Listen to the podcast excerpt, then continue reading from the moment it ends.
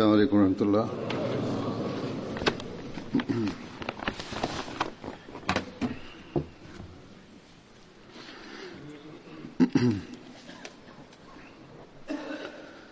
أشهد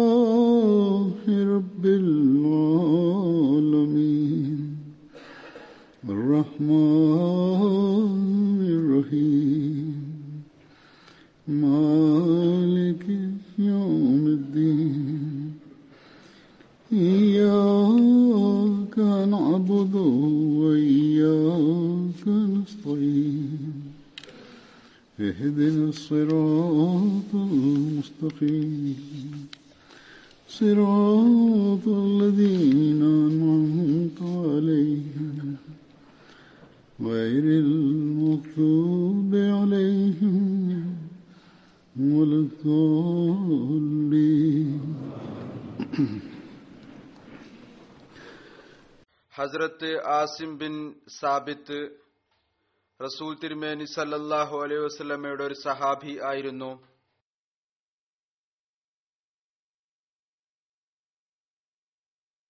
അദ്ദേഹത്തിന്റെ പിതാവ് ആയിരുന്നു സാബിത്ത് ബിൻ ഖൈസ് മാതാവിന്റെ പേര് ഷമൂസ് ബിൻ ആമിർ എന്നായിരുന്നു.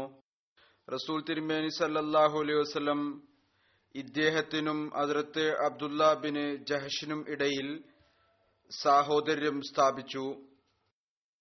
ഉഹദ യുദ്ധത്തിന്റെ അവസരത്തിൽ നിഷേധികളുടെ പെട്ടെന്നുള്ള കഠിനമായ ആക്രമണം കാരണം മുസ്ലിങ്ങളിൽ പരിഭ്രാന്തി ഉണ്ടായി. ഹസ്രത്ത് ആസിം റസൂൽ തിരുമേനി സല്ലല്ലാഹു അലൈഹി വസ്ലമയോടൊപ്പം അടിയുറച്ചു നിന്നു. ഇദ്ദേഹം റസൂൽ തിരുമേനി സല്ലല്ലാഹു അലൈഹി വസല്ലമയോട് മരണത്തിന്റെ കാര്യത്തിൽ ബൈഅത്ത് ചെയ്തു. റസൂൽ തിരുമേനി സല്ലല്ലാഹു അലൈഹി വസല്ലമയുടെ പ്രസിദ്ധരായ അമ്പെയ്ത്തുകാരിൽ ഉൾപ്പെട്ട ആളായിരുന്നു. അദ്ദേഹത്തിന്റെ ബന്ധം ഔസ് ഗോത്രവുമായിട്ടായിരുന്നു. ബദർ യുദ്ധത്തിലും പങ്കെടുത്തു. റസൂൽ തിരുമേനി സല്ലാഹു അലൈഹി വസ്ലം ബദർ ദിവസം സഹാബാക്കളോട് ചോദിച്ചു നിങ്ങൾ ശത്രുക്കൾക്ക് നേരെ വരുമ്പോൾ എങ്ങനെയാണ് നിങ്ങൾ അവരോട് യുദ്ധം ചെയ്യുക? ഹസരത്ത് ആസിം പറഞ്ഞു യാ റസൂലുള്ള ഏതെങ്കിലും ഒരു സമൂഹം ഇത്രമാത്രം അടുത്തു വരുമ്പോൾ അവരിലേക്ക് അമ്പ് എത്തുന്നതാണ് എങ്കിൽ അവരിലേക്ക് അമ്പെയ്യുന്നതാണ് പിന്നീട് അവർ തങ്ങളുടെ കൂടുതൽ അടുത്തു വരുമ്പോൾ അവരിലേക്ക് കല്ലുകൾ എത്തുകയാണ് എങ്കിൽ അവരിലേക്ക് കല്ലുകൾ കൊണ്ട് എറിയും. എന്നിട്ട് അദ്ദേഹം ഒരു കയ്യിൽ രണ്ട് കല്ലും മറ്റൊരു കയ്യിൽ ഒന്നും മൂന്ന് കല്ലുകൾ എടുത്തു. എന്നിട്ട് പറഞ്ഞു ഇനി അവർ ഞങ്ങൾക്ക് ഇത്രമാത്രം അടുത്തെത്തുകയാണ് എങ്കിൽ ഞങ്ങളുടെ കുന്തം അവരിലേക്ക് എത്തിയാൽ അവരോട് കുന്തം കൊണ്ട് യുദ്ധം ചെയ്യും. പിന്നീട് കുന്തവും പൊട്ടിയാൽ അവരെ വാളുകൊണ്ട് വധിച്ചു കളയും അപ്പോൾ റസൂൽ തിരുമേനി സല്ലാഹു അലൈഹി വസല്ലം പറഞ്ഞു ഈ വിധത്തിലാണ് യുദ്ധം ചെയ്യുന്നത്. പിന്നീട് അവിടുന്ന് പറഞ്ഞു ആരെങ്കിലും യുദ്ധം ചെയ്യുന്നുവെങ്കിൽ ആസിം പറഞ്ഞ രീതി അനുസരിച്ച് യുദ്ധം ചെയ്യുക. ആ കാലഘട്ടത്തിൽ അമ്പ് കുന്തം വാൾ മുതലായവ കൊണ്ടാണ് യുദ്ധം ചെയ്തിരുന്നത്. ഇതായിരുന്നു യുദ്ധത്തിന്റെ രീതി. എന്നല്ല കല്ലും ഉപയോഗിച്ചിരുന്നു.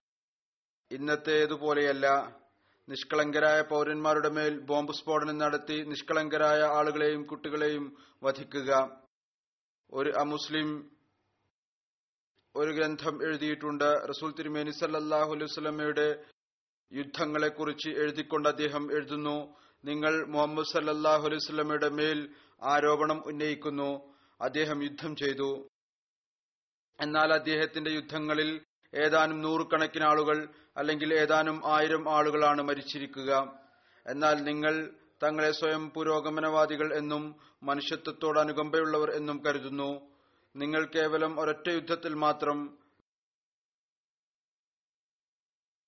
അദ്ദേഹം രണ്ടാം ലോക മഹായുദ്ധത്തെ ഉദ്ധരിക്കുന്നു. ഏഴ് കോടിയിൽ അധികം ആളുകളെ വധിച്ചു കളഞ്ഞു അതിൽ അധികവും സാധാരണ പൗരന്മാർ ആയിരുന്നു. എന്നാൽ ഇന്ന് നിർഭാഗ്യവശാൽ മുസ്ലിങ്ങളും ഇവരിൽ നിന്ന് തന്നെ സഹായം തേടുകയാണ്. ഒരു വ്യത്യാസവുമില്ലാതെ മുസ്ലിങ്ങളെ മുസ്ലിങ്ങൾ വധിച്ചുകൊണ്ടിരിക്കുകയാണ്.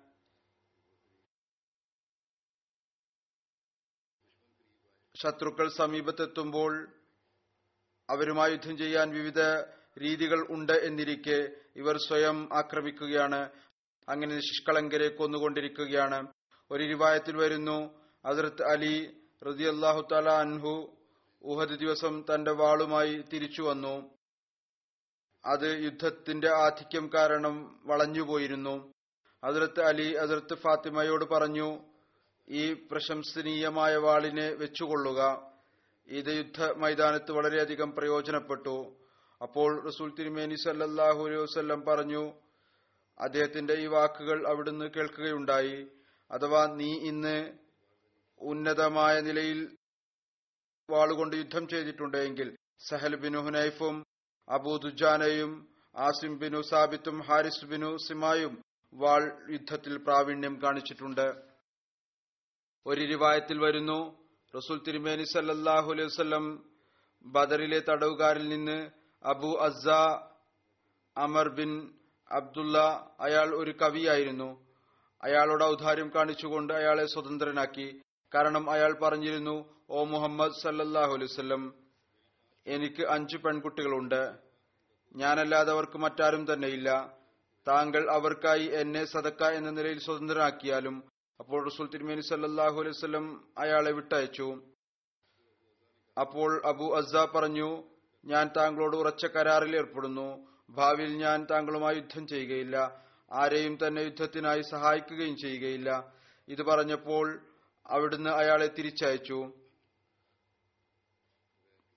ഒരു വിധത്തിലുള്ള മോചനദ്രവ്യം ഇല്ലാതെ വെറുതെ വിട്ടു. കുറൈശികൾ ഉഹദിലേക്ക് പുറപ്പെടാൻ തുടങ്ങിയപ്പോൾ സഫാൻ ബിൻ ഉമയ്യ വന്നു. അയാൾ ഇയാളോട് പറഞ്ഞു നീയും ഞങ്ങളോടൊപ്പം പുറപ്പെടുക. അയാൾ പറഞ്ഞു ഞാൻ മുഹമ്മദ് സല്ലല്ലാഹു അലൈഹി വസല്ലമയോട് ഉറച്ച കരാർ ചെയ്തിരിക്കുന്നു. ഞാൻ ഒരിക്കലും അദ്ദേഹത്തോട് യുദ്ധം ചെയ്യുകയില്ല. യുദ്ധത്തിനായി ആരെയും സഹായിക്കുകയും ചെയ്യുന്നതല്ല. അദ്ദേഹം മാത്രമാണ് എന്നോട് ഈ ഔദാര്യം കാണിച്ചത്. എന്നോടല്ലാതെ മറ്റാരോടും ഈ ഔദാര്യം കാണിച്ചിട്ടില്ല. അപ്പോൾ സഫാൻ അയാൾക്ക് ജാമ്യം നൽകി. അഥവാ നീ വധിക്കപ്പെട്ടു എങ്കിൽ അതായത് അയാളുടെ പെൺമക്കളെ സ്വന്തം പെൺമക്കളാക്കും. അഥവാ അയാൾ ജീവനോട് കൂടി ബാക്കി നിൽക്കുകയാണ് എങ്കിൽ അയാൾക്ക് വളരെയധികം ധനം നൽകുന്നതാണ്. അത് കേവലം അയാളുടെ കുടുംബത്തിന് മാത്രമായിരിക്കും. അയാൾക്ക് ദുരാഗ്രഹം നൽകി. നീ വ്യാകുലപ്പെടേണ്ടതില്ല. അഥവാ നീ യുദ്ധത്തിൽ വധിക്കപ്പെട്ടു എങ്കിൽ ഞങ്ങളോടൊപ്പം നിന്നുകൊണ്ട് യുദ്ധത്തിൽ പെടുകയാണെങ്കിൽ നിന്റെ പെൺകുട്ടികളെ സ്വന്തം പെൺമക്കളെ പോലെ വെക്കുന്നതായിരിക്കും. നീ അഥവാ രക്ഷപ്പെട്ടുവെങ്കിൽ നിനക്ക് വളരെയധികം ധനം നൽകും. അപ്പോൾ അബു അസ അറബികളെ വിളിക്കാനും ഒരുമിച്ചു കൂട്ടാനും പുറപ്പെട്ടു. സ്വയം പങ്കെടുത്തു എന്ന് മാത്രമല്ല മറ്റു ഗോത്രക്കാരെയും മറ്റു ആളുകളെയും മുസ്ലിങ്ങൾക്കെതിരിൽ യുദ്ധം ചെയ്യാനായി ഒരുമിച്ചു കൂട്ടുന്നതിന് പുറപ്പെടുകയും ചെയ്തു. പിന്നീട് കുറേശികളോടൊപ്പം ഉഹദ് യുദ്ധത്തിനായി പുറപ്പെട്ടു. വീണ്ടും അയാളെ യുദ്ധത്തിൽ തടവിലാക്കപ്പെട്ടു.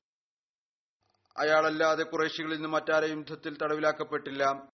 അപ്പോൾ അയാൾ പറഞ്ഞു പിടിക്കപ്പെട്ടപ്പോൾ ചോദിച്ചു നീ കരാറിൽ ഏർപ്പെട്ടിരുന്നില്ലേ?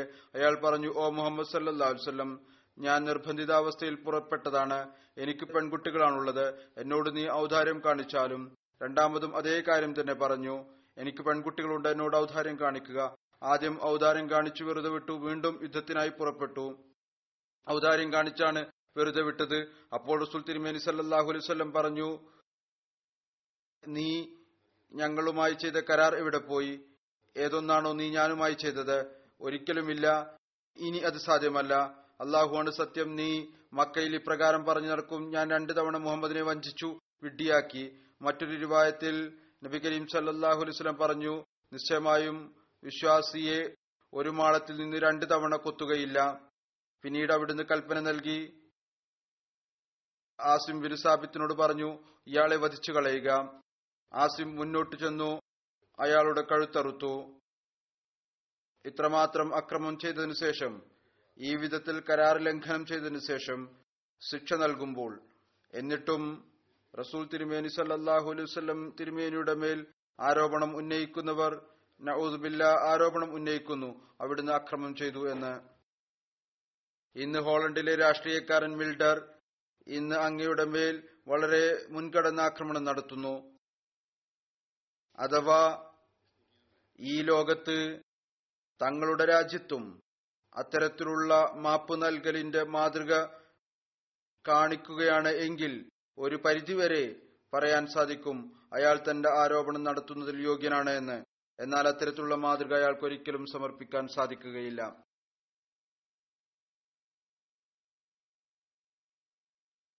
റജി സംഭവവും അതിർത്ത് ആസിമിന്റെ പരാമർശവും അതിർത്ത് മിർസ ബഷീർ അഹമ്മദ് സാഹിബ് സീറത്ത് ഖാത്തമുൻ നബീനിലും നടത്തിയിട്ടുണ്ട്. അദ്ദേഹം എഴുതുന്നു റസൂൽ തിരുമേനി സല്ലാഹു അലൈഹി വസല്ലം സഫർ മാസം നാല് ഹിജ്രിയിൽ തന്റെ പത്ത് സഹാബാക്കളുടെ ഒരു പാർട്ടി തയ്യാറാക്കി.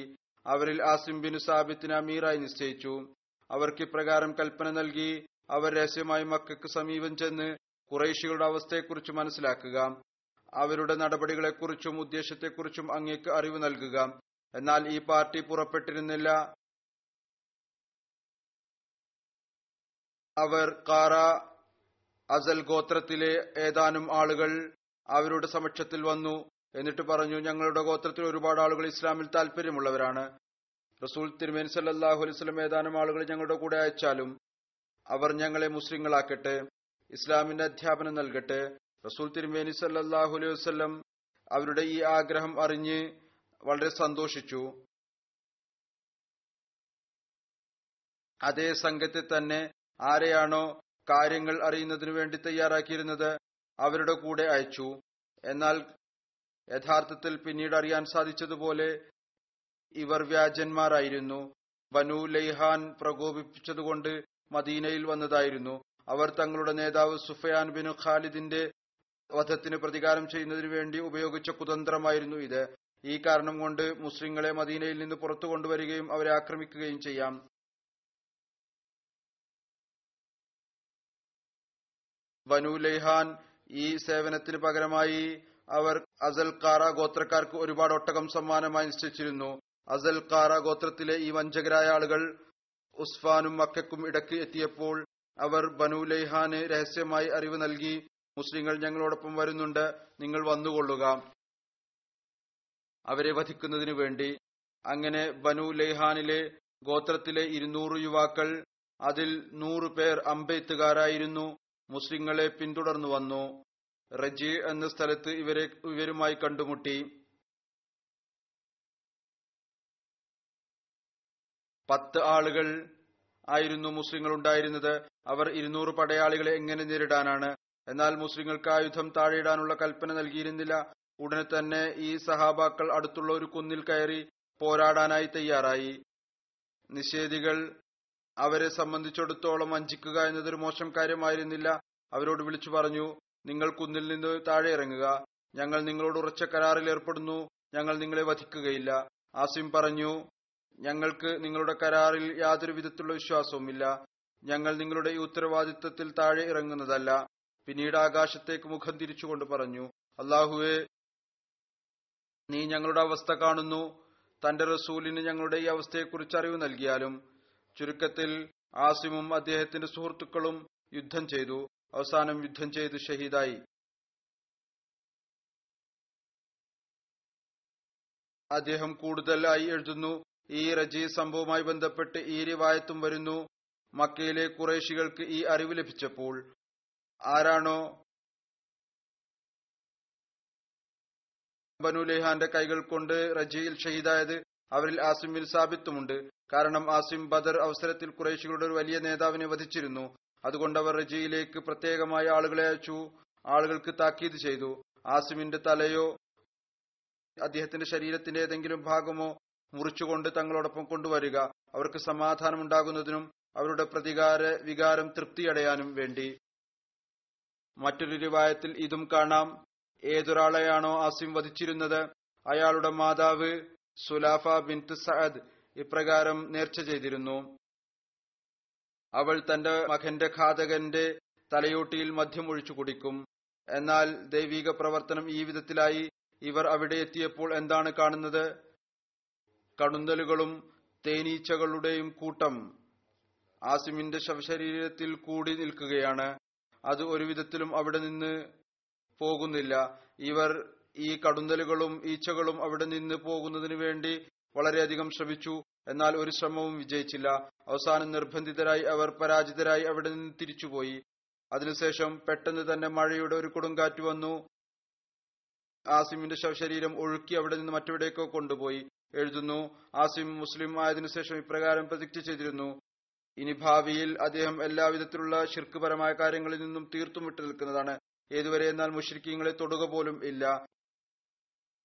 അതിർത്ത് ഉമറിന് ഈ അദ്ദേഹത്തിന്റെ ഷഹാദത്തിനെ കുറിച്ചുള്ള വാർത്ത ലഭിച്ചപ്പോൾ അദ്ദേഹം പറഞ്ഞു അള്ളാഹു തന്റെ ദാസരുടെ വികാരം ഏതു വിധത്തിലാണ് മാനിക്കുന്നത്? മരണത്തിനു ശേഷവും അവൻ ആസിമിന്റെ പ്രതിജ്ഞയെ പൂർത്തിയാക്കി മുഷരിക്കീങ്ങൾ സ്പർശിക്കുന്നതിൽ നിന്ന് പോലും അദ്ദേഹത്തെ സുരക്ഷിതനാക്കി വെച്ചു. ആസിം റതി അള്ളാഹു തലാൻഹുവിനെ ഹമിയുദ്ദബർ എന്നും അതായത് ആരെയാണോ കടുന്നൽ കൊണ്ടും തേനീച്ച കൊണ്ടും രക്ഷപ്പെടുത്തിയത് എന്നും പറയാറുണ്ട്.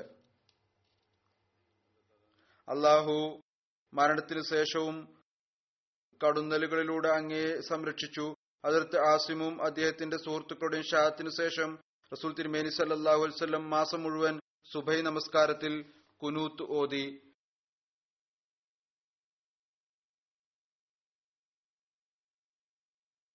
റേൽ സഖ്വാൻ ബനു ലെയ്ഹാൻ ഗോത്രത്തിനുമേൽ ശാപപ്രാർത്ഥന നടത്തി. മറ്റൊരു വായത്തിൽ വരുന്നു. ആസിം ശത്രുക്കൾക്കെതിരെ അമ്പെയ്തു കൊണ്ടിരിക്കുമ്പോൾ ഇപ്രകാരം കവിത ചൊല്ലുമായിരുന്നു. അൽ മൗത്തു ഹക്കുൻ അൽ ഹയാത്തു ബാത്തിനു വക്കുല്ലിമ കസൽ ഇലാഹു നാസിലുൻ വൽ മറഉ വൽ മറ ഇല ആയിലുൻ.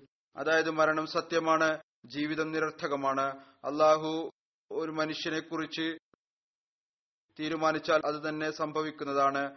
ആ മനുഷ്യനും ആ തീരുമാനം സ്വീകരിക്കേണ്ടി വരും. അതിർത്ത് ആസിമിന്റെ അമ്പ് തീർന്നപ്പോൾ അദ്ദേഹം കുന്തം കൊണ്ട് യുദ്ധം ചെയ്തു. കുന്തവും പൊട്ടിപ്പോയി. വാളെടുത്തു. യുദ്ധം ചെയ്ത് ജീവൻ സമർപ്പിച്ചു. രണ്ടാമത്തെ സഹാബി സ്മരിക്കാനുള്ളത് അതിർത്ത് സഹൽ ബിൻ ഹുനൈഫ് അൻസാരിയാണ്. ഹുനൈഫ് ബിൻ വഹബ് അദ്ദേഹത്തിന്റെ പിതാവായിരുന്നു. മാതാവിന്റെ പേര് ഹിന്ദ് ബിൻ റാഫി എന്നായിരുന്നു.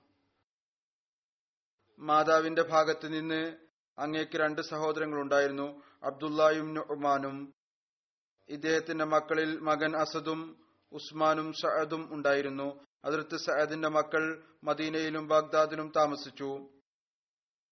റസൂൽ തിരുമേനി സല്ലാഹു അലൈവല്ലം അങ്ങേക്കും അതിർത്ത് അലിക്കും ഇടയിൽ സാഹോദര്യം സ്ഥാപിച്ചു. ഇദ്ദേഹം ബദർ യുദ്ധമടക്കം എല്ലാ യുദ്ധങ്ങളിലും റസൂൽ തിരുമേനി സല്ലാഹു അലൈഹി സ്വലമയോടൊപ്പം പങ്കെടുത്തു. ഹജറത്ത് സയദ് ബിൻ ഹുനൈഫ് റതിയല്ലാഹു തലാനു ഉന്നത സ്ഥാനീയന സഹാബിയായിരുന്നു. എന്നാൽ അങ്ങയുടെ സാമ്പത്തിക അവസ്ഥ സുദൃഢമായിരുന്നില്ല. ഇബിനു ഐനയിൽ നിന്ന് നിവേദനം. അതിർത്ത് സഹൽ വിവരിക്കുന്നു. ഞാൻ സുഹൈരി പറയുന്നതായി കേട്ടു. റസൂൽ തിരുമേനി സല്ലാഹു അലൈഹി വസല്ലം ബനു നസീറിന്റെ ധനത്തിൽ നിന്ന്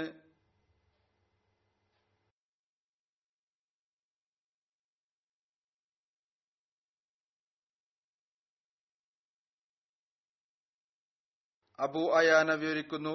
ഞാൻ സുഹൈരി പറയുന്നതായി കേട്ടു. റസൂല്ലായി സല്ലാഹു അലൈവല്ലം ബനു നസീറിന്റെ ധനത്തിൽ നിന്ന് ഹസരത്ത് സഅദ് ബിനു ഹുനൈഫ് ഹസരത്ത് അബൂ ദുജാനയും കൂടാതെ അൻസാരികൾക്ക് മറ്റാർക്കും തന്നെ പങ്ക് നൽകിയില്ല. കാരണം ഇവർ രണ്ടുപേരും പ്രയാസത്തിലുള്ളവരായിരുന്നു. ഇബിൻ ഇസ്ഹാഖ് വിവരിക്കുന്നു റസൂൽ തിരുമേനി സല്ലാഹു അലൈവല്ലം മദീനയിലേക്ക് ഹിജ്രത്ത് ചെയ്തതിനു ശേഷം ഹസരത്ത് അലി മൂന്ന് പകലും മൂന്ന് രാത്രിയും മക്കയിൽ താമസിച്ചു. റസൂൽ തിരുമേനി സല്ലാഹു അലൈവല്ലമയുടെ പക്കൽ ഉണ്ടായിരുന്ന ആളുകളുടെ അമാനത്തുകൾ അവർക്ക് തിരിച്ചു നൽകി. പിന്നീട് ഹസരത്ത് അലി റതി അള്ളാഹു തലാൻഹു റസൂൽ തിരുമേനി സല്ലാഹു അലൈഹി സ്വലമിയുടെ അടുത്ത് വന്നു. അങ്ങയോടൊപ്പം അതിർത്ത് കുൽസും ബിൻ ഹിദമിന്റെ പക്കൽ താമസിച്ചു. യാത്രക്കിടയിൽ കുബായിലും ഒന്ന് രണ്ട് ദിവസം അതിർത്ത് അലി താമസിച്ചു. അവിടുന്ന് വിവരിക്കുന്നു കുബായിൽ ഒരു മുസ്ലിം സ്ത്രീ ഉണ്ടായിരുന്നു. അവൾക്ക് ഭർത്താവ് ഉണ്ടായിരുന്നില്ല. പറയുന്നു ഞാൻ കണ്ടു രാത്രി ഒരു മനുഷ്യൻ വന്ന് അവളുടെ വാതിലിൽ മുട്ടുന്നു. അപ്പോൾ ആ സ്ത്രീ പുറത്തു വരുന്നു. ആ മനുഷ്യൻ എന്തോ വസ്തു അവൾക്ക് നൽകുന്നു. അവൾ അത് വാങ്ങിക്കുന്നു. അവിടുന്ന് പറയുന്നു എനിക്ക് ഇക്കാര്യത്തിൽ സംശയം തോന്നി. ഞാൻ ആ സ്ത്രീയോട് പറഞ്ഞു ഓ അള്ളാഹുവിന്റെ ദാസി ആ മനുഷ്യൻ ആരാണ് എല്ലാ ദിവസവും നിന്റെ വാതിലിൽ മുട്ടുന്നത്? നീ പുറത്തു വരുന്നു നിനക്ക് എന്തോ വസ്തു അയാൾ നൽകുന്നു. അത് എന്ത് സാധനമാണെന്ന് എനിക്കറിയില്ല. നീ ഒരു മുസ്ലിം സ്ത്രീയാണ് നിനക്ക് ഭർത്താവും ഇല്ല. അതുകൊണ്ട് രാത്രിയിൽ പുറത്തു വരുന്നതും അന്യപുരുഷന്മാരോട് സംസാരിക്കുന്നതും ഏതെങ്കിലും വസ്തുക്കൾ വാങ്ങുന്നത് ശരിയായ രീതിയല്ല. ആ സ്ത്രീ പറഞ്ഞു അദ്ദേഹം സഹൽ ബിൻ ഹുനൈഫാണ്. അദ്ദേഹത്തിന് അറിയാം ഞാൻ ഒറ്റക്കുള്ള സ്ത്രീയാണ് എന്ന് എനിക്കാരും ഇല്ല. അതുകൊണ്ട് വൈകുന്നേരമാകുമ്പോൾ അദ്ദേഹം തന്റെ ആളുകളുടെ സമുദായത്തിന്റെ ബന്ധുക്കളുടെ ബിംബങ്ങളെ തകർക്കുന്നു എന്നിട്ട് എനിക്ക് കൊണ്ടുവന്ന് നൽകുന്നു. ഞാൻ അത് കത്തിക്കുന്നതിന് വേണ്ടി. ഇബിൻ ഇസാഖ് പറയുന്നതനുസരിച്ച് അതിർത്ത് അലി ഹസ്രത്ത് സയദിന്റെ മരണം വരെ ഈ സംഭവം വിവരിക്കാറുണ്ടായിരുന്നു. അതായത് തന്റെ ആളുകളിൽ നിന്ന് ഷിർക്ക് തുടച്ചു നീക്കുന്നതിന് വേണ്ടി അദ്ദേഹം ഈ ഉപായം സ്വീകരിച്ചു. അതിർത്ത് സഹൽ ബിൻ ഹുനൈഫ് ആ ഉന്നതസ്ഥാനീയരായ സഹാബാക്കളിൽപ്പെട്ട ആളായിരുന്നു. ആരാണ് ഉഹദ് ദിവസം സ്ഥിരചിത്തത കാണിച്ചത്. ആ ദിവസം അദ്ദേഹം മരണത്തിന്റെ കാര്യത്തിൽ റസൂൽ തിരുമേനി സല്ലാഹു അലൈഹി എത്തു ചെയ്തു. ആ സഹാബി റതി അള്ളാഹു തലാൻഹു ആ സമയത്ത് റസൂൽ തിരുമേനി സല്ലാസ് മുന്നിൽ പരിചയം നിന്നു. ശത്രുക്കളുടെ ശക്തമായ ആക്രമണം കാരണം മുസ്ലിങ്ങൾ ചിന്ന ഭിന്നമായപ്പോൾ ആ ദിവസം അദ്ദേഹം റസൂൽ തിരുമേനി സല്ലാഹു വസ്ലയുടെ ഭാഗത്ത് നിന്ന് അമ്പെയ്തു റസൂൽ തിരുമേനി സല്ലാഹു അലൈഹി വസ്ലം പറഞ്ഞു നബ്ബലു സഹലം ഫ ഇന്നഹു സഹല. സഹലിന് അമ്പ് നൽകുക. കാരണം അമ്പ് എയ്യുന്നത് അദ്ദേഹത്തിന് എളുപ്പമുള്ള കാര്യമാണ്. വിവരിക്കപ്പെടുന്നു. ഹസൂൽ ശൂലയുദ്ധത്തിൽ പ്രാവീണ്യം ഉള്ള ഒരു യഹൂദിയായിരുന്നു. അയാൾ എറിയുന്ന കുന്തം മറ്റുള്ളവർ എറിയുന്ന കുന്തം എത്താത്ത സ്ഥലങ്ങളിൽ പോലും എത്തുമായിരുന്നു. ബനു നദീറിനെ വളഞ്ഞ ദിവസങ്ങളിൽ റസൂൽ തിരുമേനി സല്ലാഹു അലൈഹി വേണ്ടി ഒരു കൂടാരം ഉണ്ടാക്കി. ഹസൂൽ കുന്തം എറിഞ്ഞു അത് ആ കൂടാരം വരെ എത്തി. റസൂൽ തിരുമേനി സല്ലാഹു അലൈഹി സ്വലം സഹാബാക്കൾക്ക് കൽപ്പന നൽകി ഇതിനെ അതായത് കൂടാരത്തെ ഇവിടെ നിന്ന് മാറ്റുക. അങ്ങനെ ആ കൂടാരം അവിടെ നിന്ന് മാറ്റി.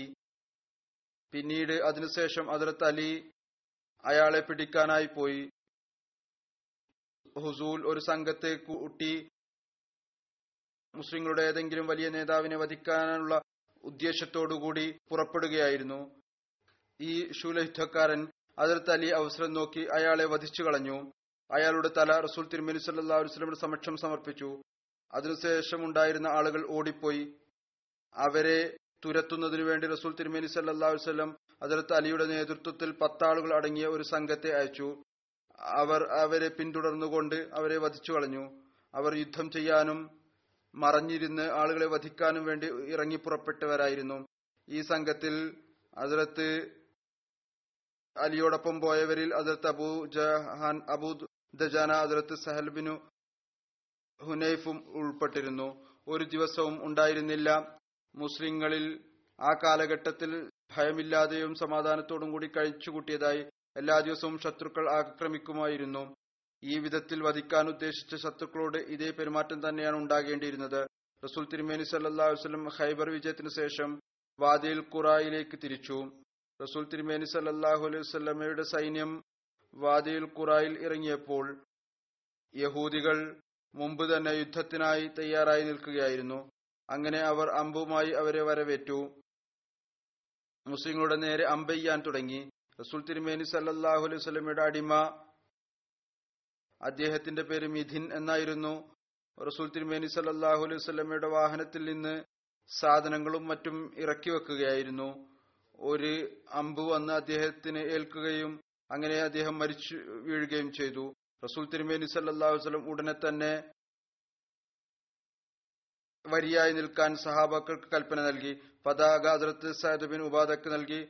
പതാകയിൽ ഒന്ന് അതിർത്ത് ഖബാദ് ബിൻ മുൻതിർ രണ്ടാമത്തേത് അതിർത്ത് സയദ് ബിൻ ഹുനൈഫ് അള്ളാഹു തലാൻഹും മൂന്നാമത്തേത് ഹസ്രത്ത് അബ്ബാദ് ബിൻ ബിഷർ റദിയല്ലാഹു തലാൻഹുവിനും നൽകി. യുദ്ധത്തിന്റെ ഫലമായി ഈ മുഴുവൻ പ്രദേശവും മുസ്ലിങ്ങളുടെ കീഴിൽ വന്നു. ഇവിടെ അള്ളാഹു വിജയം നൽകി. ഇവിടെ നിന്ന് അള്ളാഹു വളരെയധികം ധനവും നൽകി.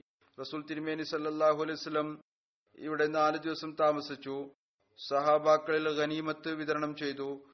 ഇവിടുത്തെ ഭൂമിയും തോട്ടങ്ങളും യഹൂദികളുടെ പക്കൽ തന്നെ നിലനിർത്തി. വിജയം വരിച്ചിട്ടും ഭൂമിയും തോട്ടങ്ങളും അത് അവരുടെ പക്കൽ തന്നെ നൽകി. എന്നാൽ തന്റെ ഭാഗത്ത് നിന്ന് അതിന് ഒരു മേൽനോട്ടക്കാരൻ നിശ്ചയിച്ചു.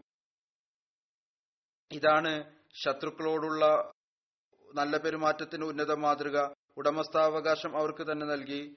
അവരിൽ നിന്ന് ടാക്സും കുറച്ച് പങ്കും വസൂൽ ചെയ്യുന്നതിനു വേണ്ടി ഒരാളെ നിശ്ചയിച്ചു. ആ കാലത്തെ രീതി അനുസരിച്ച് അഥവാ അത്തരം ശത്രുക്കളുടെ ധനവും മറ്റും പിടിച്ചെടുക്കുകയാണെങ്കിൽ അതിലൊരു കുഴപ്പവും ഉണ്ടായിരുന്നില്ല. എന്നാൽ റസൂല്ലായി സല്ലാ വസ്ലം അവരോട് ഔദാര്യം കാണിച്ചു. അതിർത്ത് മിർസ ബഷീർ അഹമ്മദ് സാഹിബ് എഴുതുന്നു സിറിയ ദേശം ജയിച്ചടക്കിയപ്പോൾ തന്റെ ഗ്രന്ഥം സീറത്ത് ഖാത്തമുന്നബീനിൽ അദ്ദേഹം എഴുതുന്നു സിറിയ ദേശം ജയിച്ചടക്കിയപ്പോൾ അവിടുത്തെ ക്രിസ്തീയ ജനങ്ങൾ ഇസ്ലാമിക ഭരണകൂടത്തിന് കീഴിൽ വന്നു. ഒരു ദിവസം റസൂൽ തിരുമേനി സല്ലാഹു അലൈഹി വസല്ലമയുടെ സഹാബി സഹൽ ബിൻ ഹുനൈഫും കൈസു ബിൻ സഅദും കാദിസിയയിലെ ഒരു നഗരത്തിൽ എവിടെയോ ഇരിക്കുകയായിരുന്നു. അവരുടെ അടുത്തുകൂടി ഒരു ക്രിസ്ത്യാനിയുടെ ശവമഞ്ചം കടന്നുപോയി. ഇവർ രണ്ട് സഹാബാക്കളും അത് കണ്ട് ബഹുമാന പുരസ്സരം എഴുന്നേറ്റ് നിന്നു. ഒരു മുസ്ലിം റസൂൽ തിരുമേനി വസല്ലം സഹവാസത്തിൽ ഉള്ള ആളായിരുന്നില്ല. ഈ ഗുണങ്ങളെക്കുറിച്ച് ഏതൊന്നാണോ ഇസ്ലാം പഠിപ്പിക്കുന്നത്? അറിവില്ലാത്ത ആളായിരുന്നു ഇത് കണ്ട് വളരെയധികം അത്ഭുതപ്പെട്ടു. വിസ്മയിച്ചുകൊണ്ട് സഹലിനോടും കയസിനോടും പറഞ്ഞു ഇത് ഒരു ദിമ്മിയായ ക്രിസ്ത്യാനിയുടെ ശവശരീരമാണ്. അവർ പറഞ്ഞു ശരിയാണ് ഞങ്ങൾക്കതറിയാം. എന്നാൽ റസൂൽ തിരുമേനി വസല്ലമയുടെ രീതി ഇതായിരുന്നു. അവിടുന്ന് ആ മുസ്ലിങ്ങളുടെ ജനാസ കണ്ടുകൊണ്ടും എഴുന്നേറ്റ് നിൽക്കുമായിരുന്നു. എന്നിട്ട് പറയുമായിരുന്നു ഇവരിൽ അള്ളാഹു സൃഷ്ടിച്ച ജീവൻ ഉണ്ടായിരുന്നില്ലേ? ഇതാണ് മനുഷ്യത്വത്തെ ആദരിക്കുന്നതിനുള്ള അതുപോലെ തന്നെ മതങ്ങൾ തമ്മിലുള്ള വെറുപ്പുകൾ ഇല്ലായ്മ ചെയ്യുന്നതിനുള്ള ഒരു മാർഗം. അതിന്റെ അടിസ്ഥാനം റസൂൽ തിരുമേനി സല്ലാഹു അലൈഹി സ്വലം വെച്ചു. ആ ഉന്നതമായ മാതൃക പിന്നീട് സഹാബാക്കൾ സ്വായത്തമാക്കി. അബൂവായിലിൽ നിന്ന് നിവേദനം ഞങ്ങൾ സിഫീനിൽ ആയിരുന്നു. അതിർത്ത് സാലിബിൻ ഹുനൈഫ് എഴുന്നേറ്റ് നിന്നു. എന്നിട്ട് പറഞ്ഞു ഓ ജനങ്ങളെ തങ്ങളെ തന്നെ സ്വയം തെറ്റിലായി മനസ്സിലാക്കുക. കാരണം ഞങ്ങൾ ഹുദൈബിയ സംഭവത്തിൽ റസൂൽ തിരുമേനി സല്ലല്ലാഹു അലൈഹി വസല്ലമയോടൊപ്പം ഉണ്ടായിരുന്നു. അഥവാ ഞങ്ങൾ നേരിടാനുള്ള അവസരം കണ്ടിരുന്നുവെങ്കിൽ തീർച്ചയായും നേരിടുമായിരുന്നു. ഇതിനിടയ്ക്ക് അതിർത്ത് ഉമർ ബിൻ ഖത്താബ് വന്നു. ഹുദൈബിയ സംഭവത്തെക്കുറിച്ചാണ് പറയുന്നത്. അദ്ദേഹം പറഞ്ഞു യാ റസൂല്ല നാം സത്യത്തിലല്ലേ? നിഷേധികൾ കളവിലും. അവിടുന്ന് പറഞ്ഞു അതെ തീർച്ചയായും. നമ്മുടെ വധിക്കപ്പെട്ടവർ സ്വർഗത്തിലും അവരുടെ വധിക്കപ്പെട്ടവർ അഗ്നിയിലുമല്ലേ? അവിടുന്ന് പറഞ്ഞു തീർച്ചയായും അതെ. അപ്പോൾ അത് തുമർ പറഞ്ഞു നാം നമ്മുടെ ദീനിന്റെ കാര്യത്തിൽ പിന്നീട് എന്തിനാണ് ഈ നിന്ദ്യത സഹിക്കുന്നത്? ഹുദൈബിയ ദിവസം സുൽഹ് ചെയ്യുമ്പോൾ നാം ഇവിടെ നിന്ന് ഇങ്ങനെ തന്നെ തിരിച്ചു പോവുകയാണോ?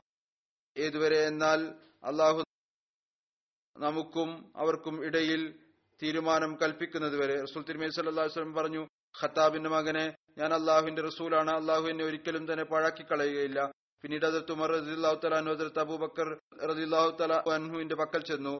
അദ്ദേഹത്തോടും അതെല്ലാം തന്നെ പറഞ്ഞു. ഏതൊന്നാണ് റസൂൽ തിരുമേനി വസല്ലമയോട് പറഞ്ഞത്. അവിടുന്ന് അള്ളാഹു അദ്ദേഹം പറഞ്ഞു അവിടുന്ന് അള്ളാഹുവിന്റെ റസൂലാണ്. അള്ളാഹു അദ്ദേഹത്തെ ഒരിക്കലും തന്നെ പാഴാക്കുകയില്ല. പിന്നീട് തുടർന്ന് എഴുതുന്നു ബുഖാരിയിലെ ഹദീസാണ്. പിന്നീട് സൂറത്തുൽ ഫത്ത അവതരിച്ചു റസൂൽ തിരുമേനി അലൈഹി വസല്ലം അതിർത്ത് ഉമറിന് അവസാനം വരെ അത് ഒതുക്കേൽപ്പിച്ചു. അതിർത്ത് ഉമർ ചോദിച്ചു യാ റസൂല്ല ഇത് വിജയമാണോ? അവിടുന്ന് പറഞ്ഞു അതെ. ഈ ഹദീസിന്റെ വ്യാഖ്യാനത്തിൽ സയ്യദ് വലിയുള്ള ഷാ സാഹിബ് എഴുതുന്നു സിഫീൻ ഇറാഖിനും സിറിയക്കും ഇടയിലുള്ള ഒരു സ്ഥലമാണ് അവിടെ വെച്ച് അതിർത്ത് അലിക്കും അതിർത്ത് മുവാവിക്കും ഇടയിൽ യുദ്ധം നടന്നു. അതിർത്ത് മുവാവിയ സൈന്യത്തിലെ ആളുകൾക്ക് ഈ കാര്യം തോന്നാൻ തുടങ്ങിയപ്പോൾ അവർക്ക് പരാജയം വരാൻ പോകുന്നു. അവർ വിശുദ്ധ ഖുർആൻ ഉയർത്തിപ്പിടിച്ചു. എന്നിട്ട് പറഞ്ഞു വിശുദ്ധ ഖുർആനെ വിധികർത്താവായി തീരുമാനമെടുക്കുക. അങ്ങനെ ഈ കാര്യത്തിൽ യുദ്ധം അവസാനിച്ചു. അതിർത്ത് അലിയുടെ ഭാഗത്ത് നിന്ന് യുദ്ധം നിർത്താൻ വേണ്ടിയുള്ള പ്രഖ്യാപനം ഉണ്ടായി. ചില ആളുകളുടെ ഭാഗത്ത് നിന്ന് യുദ്ധം നിർത്തിയതിൽ ആരോപണം ഉയർന്നു. അതിർത്ത് സഹൽ അതിർത്ത് അലിയുടെ ഭാഗത്തു നിന്നാണ് പങ്കെടുത്തത്. അതിർത്ത് സഹൽ ബിൻ ഹുനൈഫ് അവരോട് പറഞ്ഞു ഇത്തഹിമു അൻഫുസക്കും. നിങ്ങളുടെ അഭിപ്രായത്തെ മാത്രം ശരിയായി ഗണിക്കരുത്. കാരണം ഇതിനു മുമ്പ് സുലാഹുദൈബിയയുടെ അവസരത്തിൽ അതിർത്ത് ഉമറിനും തെറ്റിദ്ധാരണ ഉണ്ടായിരുന്നു. എന്നാൽ അവസാനം സംഭവം പറഞ്ഞു തന്നു നബി കരീം സല്ലാഹു അലൈഹി സ്വലമിയുടെ സ്ഥിരചിത്തതയും കരാർ പാലനത്തിലും അനുഗ്രഹം നൽകപ്പെട്ടു. അവിടുന്ന് അപകടത്തിൽ നിന്ന് സുരക്ഷിതനായി. പറയുന്നു ആളുകൾ ഏതൊരു കാര്യമാണോ നിന്ദ്യതയും ബലഹീനതയുമായി പറഞ്ഞിരുന്നത് അള്ളാഹു അതേ കാര്യത്തിൽ തന്നെ ശക്തിക്കും അഭിമാനത്തിനും കാരണമാക്കി. നബി കരീം സല്ലാഹു വസ്ലം എല്ലാ ചെറുതും വലുതും ആയ കാര്യത്തിൽ കരാർ പാലനത്തെ മുന്നിൽ വെച്ചു. ഇവിടെ ഈ വഞ്ചന നടന്നു. ആ ഒരു ഫലം ഉണ്ടായില്ല എന്നാൽ വിശ്വാസി എപ്പോഴും സദ്ഭാവന വെച്ചു പുലർത്തണം. ഏതൊരു കരാറാണോ അള്ളാഹുവിന്റെ പേരിൽ ഉണ്ടാക്കുന്നത് ഉണ്ടാക്കാൻ വേണ്ടി ശ്രമിക്കുന്നത് ആ കാര്യം എല്ലാം നോക്കിക്കൊണ്ട് പാലിക്കേണ്ടതാണ്. ഇത് തന്നെയാണ് വിശ്വാസികളുടെ പ്രൗഢി. ഏതായിരുന്നാലും രണ്ടാമതും വഞ്ചനയിൽ അകപ്പെടാൻ പാടില്ല. അവിടെ അള്ളാഹു റസൂൽ തിരുമേനി സല്ലാഹു അലൈഹി സ്വലമയോട് പറഞ്ഞു തരികയും ചെയ്തിരുന്നു. അതിനെ വിവരിച്ചുകൊണ്ടാണ് അതിർത്ത് സഹൽ ഇത് പറഞ്ഞത്. സന്ധി ചെയ്യുകയാണെങ്കിൽ യുദ്ധം അവസാനിക്കുകയാണെങ്കിൽ നമ്മളും ഹുദൈബിയായ സംഭവം മുന്നിൽ വെച്ചുകൊണ്ട് സന്ധി ചെയ്യേണ്ടതാണ്. ഹജറത് സഹൽ ബിൻ ഹുനൈഫിൽ നിന്ന് നിവേദനം അദ്ദേഹം വിവരിക്കുന്നു. റസൂൽ തിരുമേനി സല്ലാഹു അലൈഹി സ്വലം എന്നെ അഭിസംബോധന ചെയ്തുകൊണ്ട് പറഞ്ഞു നീ മക്കയിലേക്ക് എന്റെ സന്ദേശം എത്തിക്കുക. നീ ചെന്നവർക്ക് എന്റെ സലാം എത്തിക്കുക. അവരോട് പറയുക റസൂൽ തിരുമേനി സല്ലാഹു വസ്ലം നിങ്ങളോട് മൂന്ന് കാര്യങ്ങൾ കൽപ്പിക്കുന്നു. നിങ്ങളുടെ പൂർവികന്മാരെ വെച്ച് സത്യം ചെയ്യരുത്. പൂർവിക പിതാക്കളെ വെച്ച് സത്യം ചെയ്യുന്നത് വിലക്കപ്പെട്ടതാണ് പാപമാണ്. നിങ്ങൾ മലമൂത്ര വിസർജനത്തിന് ഇരിക്കുമ്പോൾ തങ്ങളുടെ മുഖവും പിൻഭാഗവും കിബിലക്ക് നേരെയാക്കിയിരിക്കരുത് വടക്ക് തെക്കായി ഇരിക്കേണ്ടതാണ്. അതുപോലെ തന്നെ മൂന്നാമത്തെ ഉപദേശം ഇതാണ് നൽകിയത് എന്തു എല്ലുകൊണ്ടും ചാണകം കൊണ്ടും ശുചിത്വം ചെയ്യരുത്. ഇതും പലവിധത്തിലുള്ള യുക്തി അടങ്ങിയ കാര്യമാണ് പലവിധത്തിലുള്ള ബാക്ടീരിയകളും ഉണ്ടായിരിക്കും അത് മുഖേന ഇൻഫെക്ഷനും മറ്റും ഉണ്ടാകും. ഇന്ന് ടിഷ്യുവിന്റെയും വെള്ളത്തിന്റെയും രീതിയാണ്. എന്നാൽ ആ കാലഘട്ടത്തിൽ വനത്തിൽ കല്ലും അതുപോലെ തന്നെ എല്ലും മറ്റും ഉപയോഗിക്കുമായിരുന്നു. അതിനെ അവിടുന്ന് വിലക്കി ഏതുപോലെ മുമ്പ് പരാമർശിച്ചു കഴിഞ്ഞു. അതിർത്ത് അലിയുമായി ബന്ധപ്പെട്ടുകൊണ്ട് എന്റെ വാൾ ഇന്ന് വളരെ മഹത്വം കാണിച്ചു. അപ്പോൾ അതിർത്ത് ആസിം ബിൻ സാബിത്തിനെയും അതിർത്ത് സഹൽ ബിൻ ഹുനൈഫിനെയും കുറിച്ചും റസൂൽ തിരുമേനി സല്ലാഹു അലൈഹി ഇതുതന്നെ ഇത് പറഞ്ഞു ഇവരുടെ വാളുകളും ഇന്ന് വളരെയധികം പ്രാവീണ്യം കാണിച്ചു. അതിർത്ത് അലി റതി അള്ളാഹു തലാനു ബൈഅത്ത് ചെയ്തപ്പോൾ സഹൽ അദ്ദേഹത്തോടൊപ്പം ഉണ്ടായിരുന്നു.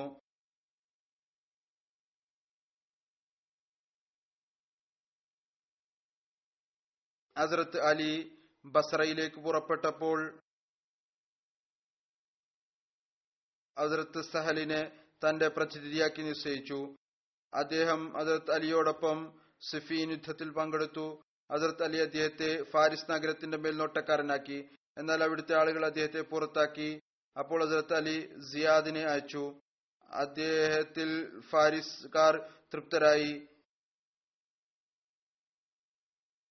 അവർക്ക് അദ്ദേഹത്തിന് ടാക്സും മറ്റും നൽകി പുറത്താക്കിയതിന് ഔദുബിൽ അദ്ദേഹം ഏതെങ്കിലും തെറ്റായ കാര്യം ചെയ്തുകൊണ്ടല്ല മറിച്ച് പല വിധത്തിലുള്ള പ്രകൃതമായിരിക്കും മനുഷ്യരുടേത് പ്രത്യേക പ്രകൃതമായിരിക്കും എല്ലാവർക്കും പ്രത്യേകമായ പ്രകൃതം ഉണ്ടായിരിക്കും.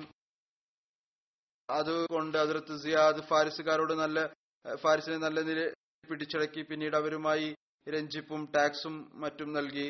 അതിർത്ത് സാലിബിൻ ഉനൈഫിന്റെ മരണം സിഫിൻ യുദ്ധത്തിൽ നിന്ന് തിരിച്ചു വരുമ്പോൾ കൂഫായിൽ വെച്ച് മുപ്പത്തെട്ട് ഹിജ്രിയിൽ നടന്നു. അങ്ങയുടെ ജനാസ നമസ്കാരം ഹജറത്ത് അലിയാണ് നമസ്കരിപ്പിച്ചത്. ഹജറത്ത് നഹഷ് ബിൻ മുത്തർ വിവരിക്കുന്നു. ഹജറത്ത് സാൽ ബിൻ ഹുനൈഫ് വഫാത്തായപ്പോൾ ഹജറത്ത് അലി റതി അള്ളാഹു അദ്ദേഹത്തിന്റെ ജനാദ നമസ്കരിപ്പിക്കുന്നതിന് വേണ്ടി മൈതാനത്തിലേക്ക് വന്നു. ഹജറത്ത് അലി ജനാദ നമസ്കാരത്തിൽ ആറ് തക്ബീറുകൾ ചൊല്ലി. ഇത് ചില ആളുകൾക്ക് ഇഷ്ടപ്പെട്ടില്ല. അപ്പോൾ അദ്ദേഹം ആളുകളോട് പറഞ്ഞു ഹജറത്ത് സഹൽ ബദരി സഹാബിയാണ്. അദ്ദേഹത്തിന്റെ ജനാസ ജബാന എന്ന സ്ഥലത്ത് എത്തിയപ്പോൾ ഹസ്രത്ത് കറദ ബിൻ കഅബ് തന്റെ ഏതാനും സുഹൃത്തുക്കളോടൊപ്പം അവരെ കണ്ടുമുട്ടി. അദ്ദേഹം അതിർത്ത് അലിയോട് പറഞ്ഞു ഓ അമീറുൽ മൊമിനി ഞങ്ങൾ അതിർത്ത് സഅദിന്റെ ജനാദയിൽ പങ്കെടുത്തില്ല. അപ്പോൾ അതിർത്ത് അലി അവർക്ക് അദ്ദേഹത്തിന്റെ ജനാദ നമസ്കരിക്കാൻ അനുവാദം നൽകി. അവർ അതിർത്ത് കർദായിയുടെ ഇമാമത്തിൽ സഹലിന്റെ ജനാദ നമസ്കരിപ്പിച്ചു. മൂന്നാമത്തെ സഹാബി പരാമർശിക്കാനുള്ള തരത്തിൽ ജബ്ബാർ ബിൻ സഹർ ആണ്. സഹർ ബിൻ ഉമയ്യയുടെ മകനായിരുന്നു. ഹസ്രത്ത് ജബ്ബാർ എഴുപത് അൻസാറുകളോടൊപ്പം ബൈഅത്തെ ഒക്കുബായിൽ സാനിയയിൽ പങ്കെടുത്തു. റസൂല്ലായി സല്ലാ വസ്ലം അദ്ദേഹത്തിനും അതിർത്ത് മിക്താർ ബിൻ അമ്രിനും ഇടയ്ക്ക് സാഹോദര്യ ബന്ധം സ്ഥാപിച്ചു. ബദർ യുദ്ധസമയത്ത് അദ്ദേഹത്തിന് പ്രായം മുപ്പത്തിരണ്ടായിരുന്നു. റസൂല്ലായി സല്ലാ വസ്ലം അദ്ദേഹത്തെ ഹാരിസ് ഈത്തപ്പഴത്തിന്റെ വിളവ് കണക്കാക്കുന്ന ആളാക്കി കൊണ്ട് ഹൈബറിലേക്ക് അയക്കാറുണ്ടായിരുന്നു. അദ്ദേഹത്തിന്റെ മരണം ഉസ്മാൻ റളിയല്ലാഹു തലാൻഹുവിന്റെ ഖിലാഫത്ത് കാലഘട്ടത്തിൽ മുപ്പത് ഹിജ്രിയിൽ മദീനയിൽ നടന്നു. വഫാത്തിന്റെ സമയത്ത് അദ്ദേഹത്തിന് മുപ്പത്തിരണ്ട് വയസ്സ് പ്രായമായിരുന്നു. അതിർത്ത് ജബ്ബാർ ബദർ ഉഹദ് ഖന്ദക് മുതലായ എല്ലാ യുദ്ധങ്ങളിലും റസൂല്ലായി സല്ലാ വസ്ലമോടൊപ്പം ഉണ്ടായിരുന്നു. അതിർത്ത് ജബ്ബാർ ബിൻ സഹർ അദി തലാൻഹുവിൽ നിന്ന് നിവേദനം അവിടുന്ന് വിവരി അദ്ദേഹം വിവരിക്കുന്നു. റസൂല്ലായി സല്ലാ വസ്ലം പറഞ്ഞു അവിടുന്ന് മക്കയിലേക്ക് പുറപ്പെടുകയായിരുന്നു. ആരാണ് എനിക്ക് മുമ്പ് അസായ സ്ഥലത്ത് പോവുകയും ഞാൻ എത്തുന്നത് വരേക്കും അവിടുത്തെ ഹൗൽ മണ്ണുകൊണ്ട് അതിന്റെ ദ്വാരങ്ങൾ അടച്ചുകൊണ്ട് അതിനെ വിശാലമാക്കി അതിൽ വെള്ളം നിറക്കുക. അബു അയസ് പറയുന്നു ഇതാ സ്ഥലമാണ് അവിടെ നിന്നാണ് റസൂല്ലായി സ്വലാസ്വം ഞങ്ങളെ അയച്ചത്. നിവേദകൻ പറയുന്നു ജബ്ബാർ പറയുകയുണ്ടായി ഞാൻ എഴുന്നേറ്റ് നിന്നു. ഞാൻ ഈ സേവനം ചെയ്യാൻ തയ്യാറാണ്. റസൂല്ലായി സല്ലാ വസ്ലം പറഞ്ഞു പോവുക. അസ്ഥായിൽ എത്തി ആ ഹൗൽ അറ്റകുറ്റപ്പണി നടത്തി അതിനെ വിശാലമാക്കി അതിൽ വെള്ളം നിറച്ചു. അപ്പോൾ എന്നിൽ ഉറക്കം അതീശത്ത് നേടി ഞാൻ ഉറങ്ങി. എന്നെ ഉണർത്തിയില്ല. എന്നാൽ ആ വ്യക്തി ആരുടെ ഒട്ടകമാണോ അദ്ദേഹത്തിൽ നിന്ന് കൈവിട്ടു പോയിരുന്നത്? അതായത് വളരെ വേഗത്തിൽ അവിടെ എത്തിയത്. അദ്ദേഹം അതിനെ ഹൗലിൽ പോകുന്നതിന് തടയുകയായിരുന്നു. വെള്ളത്തിന്റെ അടുത്തേക്ക് അത് പോവുകയായിരുന്നു ആ വ്യക്തി എന്നോട് പറഞ്ഞു അല്ലയോ ഹൗലുകാര നിന്റെ ഹൗലിലേക്ക് എത്തുക. ഞാൻ എന്താണ് കാണുന്നത്? അത് റസൂല്ലായി സല്ലാ അലുസലമായിരുന്നു ഞാൻ പറഞ്ഞു ശരി ശരി. അദ്ദേഹം വിവരിക്കുന്നു പിന്നീട് റസൂല്ലായി സല്ലാ വല്ലം വാഹനത്തെ വെള്ളം കുടിക്കുന്ന സ്ഥലത്തേക്ക് ഇറക്കി പിന്നീട് അവിടെ തിരിച്ചു വന്നു. എന്നിട്ട് അവിടുന്ന് പറഞ്ഞു പാത്രം എടുത്ത് എന്റെ കൂടെ വരിക. ഞാൻ പാത്രം കൊണ്ട് പിന്നാലെ അങ്ങയുടെ പിന്നാലെ ചെന്നു. സുല്ലായി സ്വല്ലം നല്ല പോലെ ഒലു ചെയ്തു. ഞാനും അങ്ങയോടൊപ്പം ഒലു ചെയ്തു. അവിടുന്ന് നമസ്കാരത്തിനായി എഴുന്നേറ്റ് നിന്നു. ഞാൻ അങ്ങയുടെ ഇടതുഭാഗത്ത് നിന്നു. അവിടെ എത്തിയതിനു ശേഷം ആദ്യത്തെ കാര്യം റസൂല്ലായി സ്വല്ലം ചെയ്തത് ഒലു എടുത്തു. എന്നിട്ട് നഫൽ നമസ്കരിക്കാൻ വേണ്ടി എഴുന്നേറ്റ് നിന്നു റസൂല്ലായി സല്ലാ വസ്ലം പറയുന്നു ഞാൻ ഇടതുഭാഗത്ത് നിന്നു. റസൂല്ലായി സല്ലാ വല്ലം എന്റെ കൈ പിടിച്ചുകൊണ്ട് എന്നെ വലതുഭാഗത്താക്കി നഫൽ നമസ്കരിക്കുമ്പോൾ അദ്ദേഹത്തിന് ചിന്ത വന്നു റസൂല്ലായി സല്ലാ വസ്ലം ഒപ്പം നമസ്കരിക്കണം. അപ്പോൾ അദ്ദേഹം ഇടതുഭാഗത്ത് നിന്നു റസൂല്ലായി സല്ലാ വസ്ലം ഉടനെ കൈപിടിച്ചു വലതുഭാഗത്താക്കി ജമാഅത്തായി നമസ്കരിക്കുകയാണെങ്കിൽ രണ്ടാ രണ്ടുപേരാണുള്ളത് എങ്കിൽ രണ്ടാമത്തെ ആൾ ഇമാമിന്റെ വലതുഭാഗത്ത് നിൽക്കേണ്ടതാണ്. പറയുന്നു ഞങ്ങൾ നമസ്കരിച്ചു. ഞങ്ങൾ നമസ്കരിച്ചു കൊണ്ടിരിക്കുകയായിരുന്നു മറ്റുള്ളവരും വന്നു ചേരുകയുണ്ടായി. ബദർ ദിവസം റസൂല്ലായി സല്ലാസ്ലം ദുആ ചെയ്തു. അള്ളാഹു മഖ്ഫിനി നൗഫൽ ബിൻ ഖുവൈലത്ത് അള്ളാഹു നുഫൈൽ ബിൻ ഖുവൈലത്ത് മക്കയിലെ മുഷരിക്കങ്ങളുടെ വലിയൊരു നേതാവായിരുന്നു. അയാൾ എനിക്ക് മതിയായവനായി കേണമേ അതിർത്ത് ജബ്ബാർ ബിൻ സഹർ തടവിലാക്കിയിരുന്നു. അതിർത്ത് അലി അയാളുടെ അടുത്ത് വന്ന് അയാളെ വധിച്ചു കളഞ്ഞു.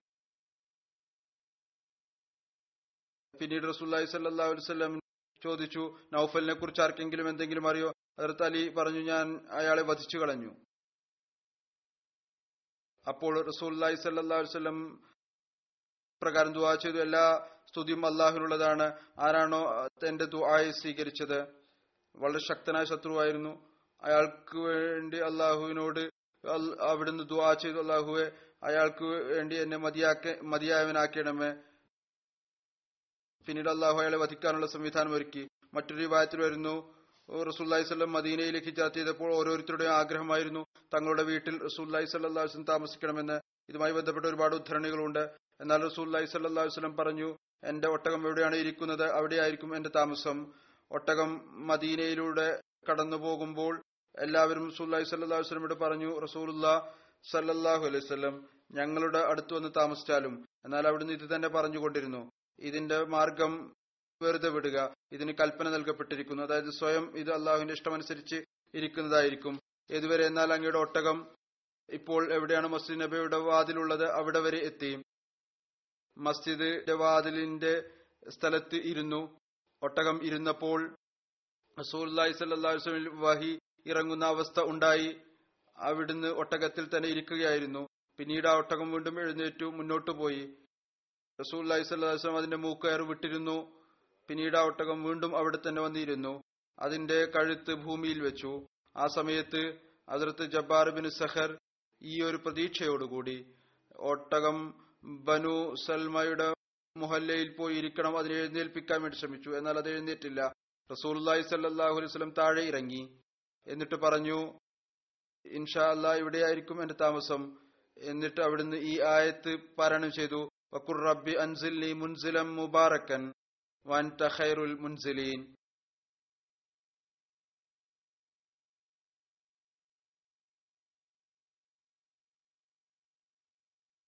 എന്റെ നാഥ നീ എന്നെ അനുഗ്രഹീതമായ സ്ഥാനത്ത് ഇറക്കണമേ. നീ ഇറക്കുന്നവരിൽ ഏറ്റവും ഉത്തമനാണല്ലോ.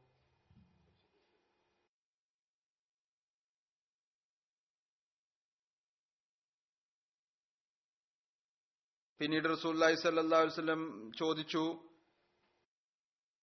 ആരാണ് ഏറ്റവും അടുത്ത് താമസിക്കുന്നത്? അതിലത്ത് അബു അയ്യൂബ് അൻസാരി പറഞ്ഞു യാ റസൂല്ല ഇത് ഞാനാണ്. ഇതെന്റെ വീടാണ് ഇതിന്റെ വാതിലാണ്. ഞങ്ങൾ അങ്ങയുടെ സാധനങ്ങൾ അകത്തു വെച്ചിട്ടുണ്ട്. അവിടുന്ന് പറഞ്ഞു ശരി എനിക്ക് വിശ്രമിക്കാനുള്ള സ്ഥലം തയ്യാറാക്കിയാലും. അവിടുന്ന് പോയി എന്നിട്ട് അങ്ങേക്ക് വിശ്രമിക്കാനുള്ള സ്ഥലം തയ്യാറാക്കി. ഷാസുബിൻ കേസ് വളരെ പ്രായമുള്ള ഒരു വ്യക്തിയായിരുന്നു നിഷേധിയായിരുന്നു മുസ്ലിങ്ങളോട് ശക്തമായ വിദ്വേഷവും വെറുപ്പും ഉണ്ടായിരുന്നു.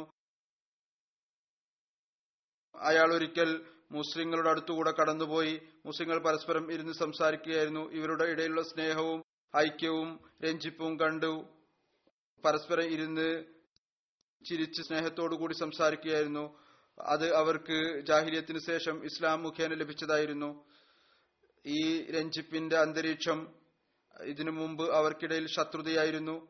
എന്നാൽ ഇസ്ലാം കാരണം ഇവർക്ക് ഈ രഞ്ജിപ്പിന്റെ പരസ്പരമുള്ള സ്നേഹത്തിന്റെ ഐക്യത്തിന്റെ പെരുമാറ്റത്തിനുള്ള തൗഫീക്ക് ലഭിക്കുകയുണ്ടായി. പറയുന്നു അയാൾ വളരെയധികം കോപാകുലനായി ഈ കാര്യം കണ്ടുകൊണ്ട് മുസ്ലിങ്ങളായപ്പോൾ അവരുടെ ഹൃദയത്തെ അള്ളാഹു കൂട്ടിച്ചേർത്തിരുന്നു. ഷാസ് ബിൻ കേസ് പറഞ്ഞു ബനു കൈലയുടെ നേതാവ് അവിടെ ഇരിക്കുന്നുണ്ട്. ഇവരുടെ നേതാക്കന്മാർ ഒരുമിച്ച് കൂടിയിരിക്കുന്നതിൽ നമുക്ക് സമാധാനം ഉണ്ടാവുകയില്ല.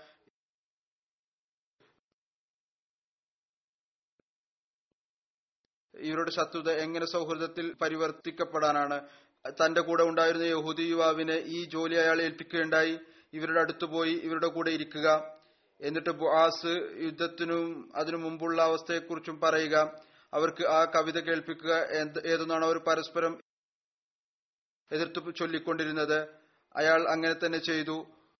അങ്ങനെ ഒരു ഗോത്രം മറ്റൊരു ഗോത്രത്തിനെതിരെ യുദ്ധത്തിൽ ചെയ്തിരുന്ന ചൊല്ലിയിരുന്ന കവിതകളിൽ ചിലത് ചൊല്ലുകയുണ്ടായി. ഈ കാര്യം അവരുടെ ഹൃദയത്തിൽ അഗ്നിയെ ചൊല്ലിപ്പിച്ചു. വീണ്ടും അവരിൽ ജാഹിലീയത്തിന്റെ ഈ കവിതകൾ കേട്ടുകൊണ്ട് ജാഹിലിയത്തിന്റെ കാലഘട്ടം തിരിച്ചു വരികയുണ്ടായി. അപ്പോൾ രണ്ടാമത്തെ ഗോത്രക്കാരി പറഞ്ഞു ഞങ്ങളുടെ കവി ആ ദിവസം ഈ വിധത്തിൽ പറഞ്ഞിരുന്നു. അവരും അതുപോലുള്ള കവിതകൾ പറഞ്ഞു. അപ്പോൾ ആദ്യത്തെ ഗോത്രക്കാർ പറഞ്ഞു ഞങ്ങളുടെ ഗോത്രത്തിലെ കവി ഇങ്ങനെയാണ് പറഞ്ഞിരുന്നത്. ഒരു സമയത്ത് അവർ പരസ്പരം ഇരുന്ന് സ്നേഹത്തോടു കൂടി സംസാരിക്കുകയായിരുന്നു. എന്നാൽ ഈ ഫിത്തന കാരണം പരസ്പരം കയ്പുള്ള വാക്കുകൾ പറയാൻ തുടങ്ങി കലഹിക്കാൻ തുടങ്ങി പരസ്പരം അഭിമാനിക്കാൻ തുടങ്ങി. ഏതുവരെ എന്നാൽ ഇവരിൽ രണ്ടുപേർ അതിർത്ത് ഓസുബിന് കൈസി അതേപോലെ തന്നെ അതിർത്ത് ജബ്ബാർ ബിൻ സഹർ പരസ്പരം കലഹിക്കാൻ തുടങ്ങി. അവരിൽ ഒരാൾ പറഞ്ഞു അഥവാ നിങ്ങൾ ഉദ്ദേശിക്കുന്ന ഇപ്പോൾ തന്നെ നമുക്ക് യുദ്ധം തുടങ്ങാം. ഈ അവസ്ഥ വരെ എത്തുകയുണ്ടായി. രണ്ട് പരസ്പരവും ദേഷ്യത്തിൽ വന്നുകൊണ്ട് യുദ്ധം ചെയ്യാനുള്ള സ്ഥലം നിശ്ചയിക്കുകയും ജാഹിലിയത്ത് കാലഘട്ടത്തിലെ വാദങ്ങൾ ഉന്നയിക്കുകയും ചെയ്തു. റസൂല്ലായി സല്ലാഹു അലൈവലമയ്ക്ക് ഈ വാർത്ത ലഭിച്ചു. അവിടുന്ന് ഔസ് ഹസ്രജ് ഗോത്രങ്ങളുടെ അടുത്ത് എത്തി. അങ്ങയോടൊപ്പം മുഹാജിരി സഹാബാക്കളും ഉണ്ടായിരുന്നു. സുല്ലായി സല്ലാ വസ്ലം പറഞ്ഞു ഓ മുസ്ലിം സംഘമേ അള്ളാഹുവിന്റെ തെക്കോ സ്വായത്തമാക്കുക. അള്ളാഹുവിന്റെ തെക്കോ സ്വായത്തമാക്കുക. ഇപ്പോഴും നിങ്ങൾ ജാഹിലിയത്തിന്റെ വാദം ഉന്നയിക്കുകയാണോ? ഞാൻ നിങ്ങളുടെ ഇടയിൽ ഉണ്ടായിരിക്കെ. അള്ളാഹു നിങ്ങൾക്ക് ഇസ്ലാമിലേക്ക് മാർഗദർശനം നൽകിയിരിക്കുന്നു. അത് മുഖേന നിങ്ങൾക്ക് അഭിമാനം നൽകിയിരിക്കുന്നു. നിങ്ങളുടെ ജാഹിലിയത്തിന്റെ പ്രശ്നങ്ങൾ അവസാനിപ്പിച്ചിരിക്കുന്നു. നിങ്ങളെ കുഫറിൽ നിന്ന് രക്ഷപ്പെടുത്തിയിരിക്കുന്നു. നിങ്ങളിൽ പരസ്പരം സ്നേഹം ഇട്ടു തന്നിരിക്കുന്നു. നിങ്ങൾ മുമ്പത്തേതുപോലെ കുഫറിലേക്ക് തന്നെ തിരിച്ചു പോവുകയാണോ? സഹാബാക്കൾക്ക് മനസ്സിലായി ഇതൊരു ഷെയ്ത്താനി വസ്വസയായിരുന്നു. അവരുടെ ശത്രുക്കളുടെ തന്ത്രമാണ്. അവർ തങ്ങളുടെ ആയുധങ്ങൾ വലിച്ചെറിഞ്ഞു. എന്നിട്ട് കരയാൻ തുടങ്ങി. ഓസ് ഹദ്രജിലെ സഹോദരങ്ങൾ പരസ്പരം കെട്ടിപ്പിടിക്കാൻ തുടങ്ങി. റസൂല്ലായി സല്ലാ വസ്ലമയോടൊപ്പം തലകുനിച്ചുകൊണ്ട് അനുസരണത്തിന്റെ പ്രതിജ്ഞ ചെയ്തുകൊണ്ട് തിരിച്ചു വന്നു. അള്ളാഹു അവരുടെ ശത്രു ഷഹസുബിനു കയസ് കൊളുത്തിയ തീയിനെ തണുപ്പിക്കുകയുണ്ടായി. അപ്പോൾ ഈ ആയത്ത് ഇറങ്ങി കുല്യാ അഹലൽ കിതാബി ലിമാ തക്ഫുറൂന ബി ആയാത്തില്ലാഹി വല്ലാഹു ഷഹീദുൻ. അലാ മാ തഅമലൂൻ കുല്യാ അഹലൽ കിതാബി ലിമാ തസുദ്ദൂന അൻ സബീലില്ലാഹി മൻ ആമന തബഊനഹ ഇവജം വ അൻതും ശുഅദാഅ വമല്ലാഹു ബിഗാഫിലിൻ അമ്മാ തഅമലൂൻ. അവരോട് പറയുക ഓ ഗ്രന്ഥാനുസാരികളെ നിങ്ങൾ എന്തുകൊണ്ടാണ് അള്ളാഹുവിന്റെ വചനങ്ങളെ നിഷേധിക്കുന്നത്? നിങ്ങൾ പ്രവർത്തിക്കുന്നതിനെ കുറിച്ച് അള്ളാഹു നല്ല പോലെ അറിയുന്നവനാണ്. പറയുക ഗ്രന്ഥാനുസാരികളെ നിങ്ങളിൽ അള്ളാഹുവിന്റെ മാർഗത്തിൽ വക്രത ഉദ്ദേശിച്ചുകൊണ്ട് ജനങ്ങളെ തടയുന്നത് എന്തിനാണ്? നിങ്ങൾ സാക്ഷിയായിരിക്കെ. നിങ്ങൾ പ്രവർത്തിക്കുന്നതിനെ കുറിച്ച് അള്ളാഹു നല്ല പോലെ അറിയുന്നവനാണ് അതിർത്ത് ഔസുബിൻ കൈസും അതിർ ജബ്ബാർ ബിൻ സഹറും അവരുടെ കൂടെ ഉണ്ടായിരുന്നവരും ഷഹസിൻ വഴിതെറ്റിച്ചതനുസരിച്ച് ജാഹിലിയത്തിന്റെ കാലഘട്ടത്തിലെ പ്രകടനം നടത്തിയത്. അവരെ കുറിച്ച് പിന്നീട് ഈ ആയത്തിലെ കൽപ്പനയും ഇറങ്ങുകയുണ്ടായി യാ അയ്യുഹല്ലദീന ആമനു ഇൻ തുത്തിയു ഫരീഖം മിനല്ലദീന ഊത്തുൽ കിതാബ യറുദ്ദൂക്കും ബഅദ ഈമാനിക്കും കാഫിരീൻ وكيف تكفرون وأنتم تتلى عليكم آيات الله وفيكم رسوله ومن يعتصم بالله فقد هدي إلى صراط مستقيم വിശ്വസിച്ചവരെ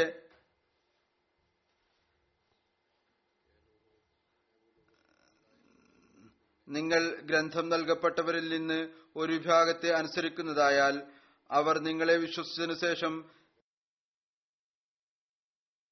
ദീനെ നിഷേധിച്ചവരാക്കി പുറത്താക്കും. നിങ്ങൾക്ക് എങ്ങനെ നിഷേധിക്കാൻ സാധിക്കും? നിങ്ങളിൽ അള്ളാഹുവിന്റെ ആയത്തുകൾ പാരായണം ചെയ്യുന്നു. നിങ്ങളിൽ അള്ളാഹുവിന്റെ ദൂതനും ഉണ്ട്. ആരാണോ അള്ളാഹുവിനെ മുറുകെ പിടിക്കുന്നത് അയാൾക്ക് നേർമാർഗത്തിലേക്ക് തീർച്ചയായും മാർഗദർശനം നൽകപ്പെടും. ഏതായിരുന്നാലും ഈ അവസ്ഥയായിരുന്നു ആ സഹാബാക്കളുടേത്. ഷെയ്ത്താന്റെ വഞ്ചനയിൽ ഒരു സമയത്ത് വന്നു. എന്നാൽ അതിനെക്കുറിച്ച് പറഞ്ഞപ്പോൾ റസൂല്ലായി സല്ലാഹു അലൈവല്ലം അവർക്ക് പറഞ്ഞു കൊടുത്തപ്പോൾ എന്തിനാണ് ജഹാലത്തിലേക്ക് തിരിച്ചു പോകുന്നത്? ഉടനെ തന്നെ ലജ്ജിതരായി. എന്നിട്ട് രഞ്ജിപ്പിലേക്ക് മുഖം തിരിക്കുകയും എന്നല്ല സ്നേഹവും സാഹോദര്യവും പ്രകടിപ്പിക്കുകയും ചെയ്തു. ഇതായിരുന്നു ആ മാതൃക അവരുടേത്. ഇപ്പോൾ ചെറിയ ചെറിയ കാര്യങ്ങൾ വ്യാജമായ അഭിമാനത്തിന്റെയും അഹങ്കാരത്തിലും അകപ്പെട്ടിരിക്കുന്ന ആളുകൾ അവർക്കും ഒരു ഉന്നതമായ മാതൃകയാണ്. അഥവാ പരസ്പരം രക്തദാഹികളായിരുന്ന അവർ യുദ്ധം ചെയ്തിരുന്നവർ പരസ്പരം സഹോദരങ്ങളായിരുന്നുവെങ്കിൽ ഇപ്പോൾ ഒരു കലിമ ചൊല്ലുന്നവർ ഒരു ജമാഅത്തിൽ ജനിച്ച ആളുകൾ. എന്തുകൊണ്ട് അവരുടെ അഹങ്കാരവും തൻ പ്രമാണിത്വവും അവസാനിപ്പിക്കാൻ സാധിക്കുകയില്ല? ഒരുപാട് പ്രശ്നങ്ങൾ വരുന്നു. ഇത്തരത്തിലുള്ള വ്യാജമായ അഹങ്കാരവും തൻ പ്രമാണിത്വവും കാരണം കലഹം മാസങ്ങളോളം വർഷങ്ങളോളം നീണ്ടുപോകുന്നു. ചില യുവാക്കൾ എഴുതുന്നു. ഞങ്ങളുടെ കുടുംബക്കാർക്കിടയിലുള്ള കലഹം കാരണം ഇപ്പോൾ പുതിയ തലമുറ പരസ്പരം വിവാഹബന്ധം സ്ഥാപിക്കാൻ ഉദ്ദേശിക്കുമ്പോൾ തങ്ങളുടെ മഹത്തുക്കൾ മഹത്തുക്കൾ എന്ന് പറയാൻ സാധിക്കുകയില്ല തങ്ങളുടെ മുതിർന്നവർ കാരണം ആ വിവാഹബന്ധം സ്ഥാപിക്കാൻ സാധിക്കുന്നില്ല. അതുകൊണ്ട് അവർ ബുദ്ധി ഉപയോഗിക്കേണ്ടതാണ്. ഇതാണ് അള്ളാഹു നൽകിയിരിക്കുന്ന അധ്യാപനം സ്നേഹത്തിന്റെ അധ്യാപനം ഐക്യത്തിന്റെ അധ്യാപനം ഒരു സമൂഹം ആക്കി മാറ്റിയിരിക്കുന്നു. നാം ഒരു സമൂഹം ആയി നിലനിൽക്കേണ്ടതാണ്. വ്യാജമായ തൻ പ്രമാണിത്വത്തിൽ മുങ്ങിപ്പോകുന്നവരായി തീരരുത് അള്ളാഹു എല്ലാവർക്കും ബുദ്ധി നൽകുമാറാകട്ടെ. ഒരു നിവേദനത്തിൽ ഇപ്രകാരവും വരുന്നു. ഹസരത്ത് ഉമർ യഹൂദികളെ ഹൈബറിന് പുറത്താക്കിയപ്പോൾ സ്വയം അൻസാരികളെയും മുഹാജിരിങ്ങളെയും കൂടെ കൊണ്ടുപോയി അതിൽ അതിർത്ത് ജബ്ബാർ ബിൻ സഹറും അതിർത്ത് യസീദ് ബിൻ സാബിത്തും ഉണ്ടായിരുന്നു. ഹൈബറിലേക്ക് പുറപ്പെട്ടു. ഇവർ രണ്ടുപേരും ഖൈബറിലെ വിളവ് കണക്കാക്കാൻ വേണ്ടി പോകാറുണ്ടായിരുന്നു. ഈ രണ്ടുപേരും അതിന്റെ വിതരണ രീതി അനുസരിച്ച് എല്ലാവർക്കും അവരുടെ പങ്ക് വെവ്വേറെയായി നൽകുകയുണ്ടായി. വാദിയെ കുറ നൽകുന്ന സമയത്തും അതിർത്ത് ഉമർ ആർക്കൊക്കെയാണോ പങ്ക് നൽകിയത് അതിൽ മറ്റു സഹാബാക്കളോടൊപ്പം ഒരു ഹിസ്സ അതിർത്ത് ജബ്ബാർ ബിൻ സഹറിനും നൽകുകയുണ്ടായി. ഇതാണ് ആ സഹാബാക്കളുടെ ചില സംഭവങ്ങൾ അള്ളാഹു ഇവരുടെ എല്ലാവരുടെയും സ്ഥാനം ഉയർത്തുമാറാകട്ടെ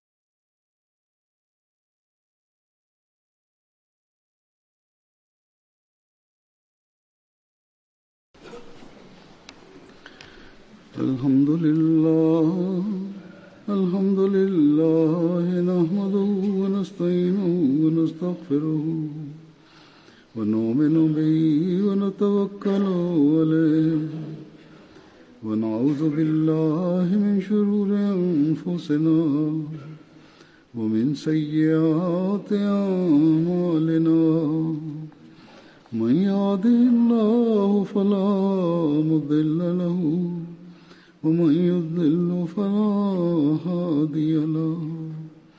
ونشهد أن لا إله إلا الله.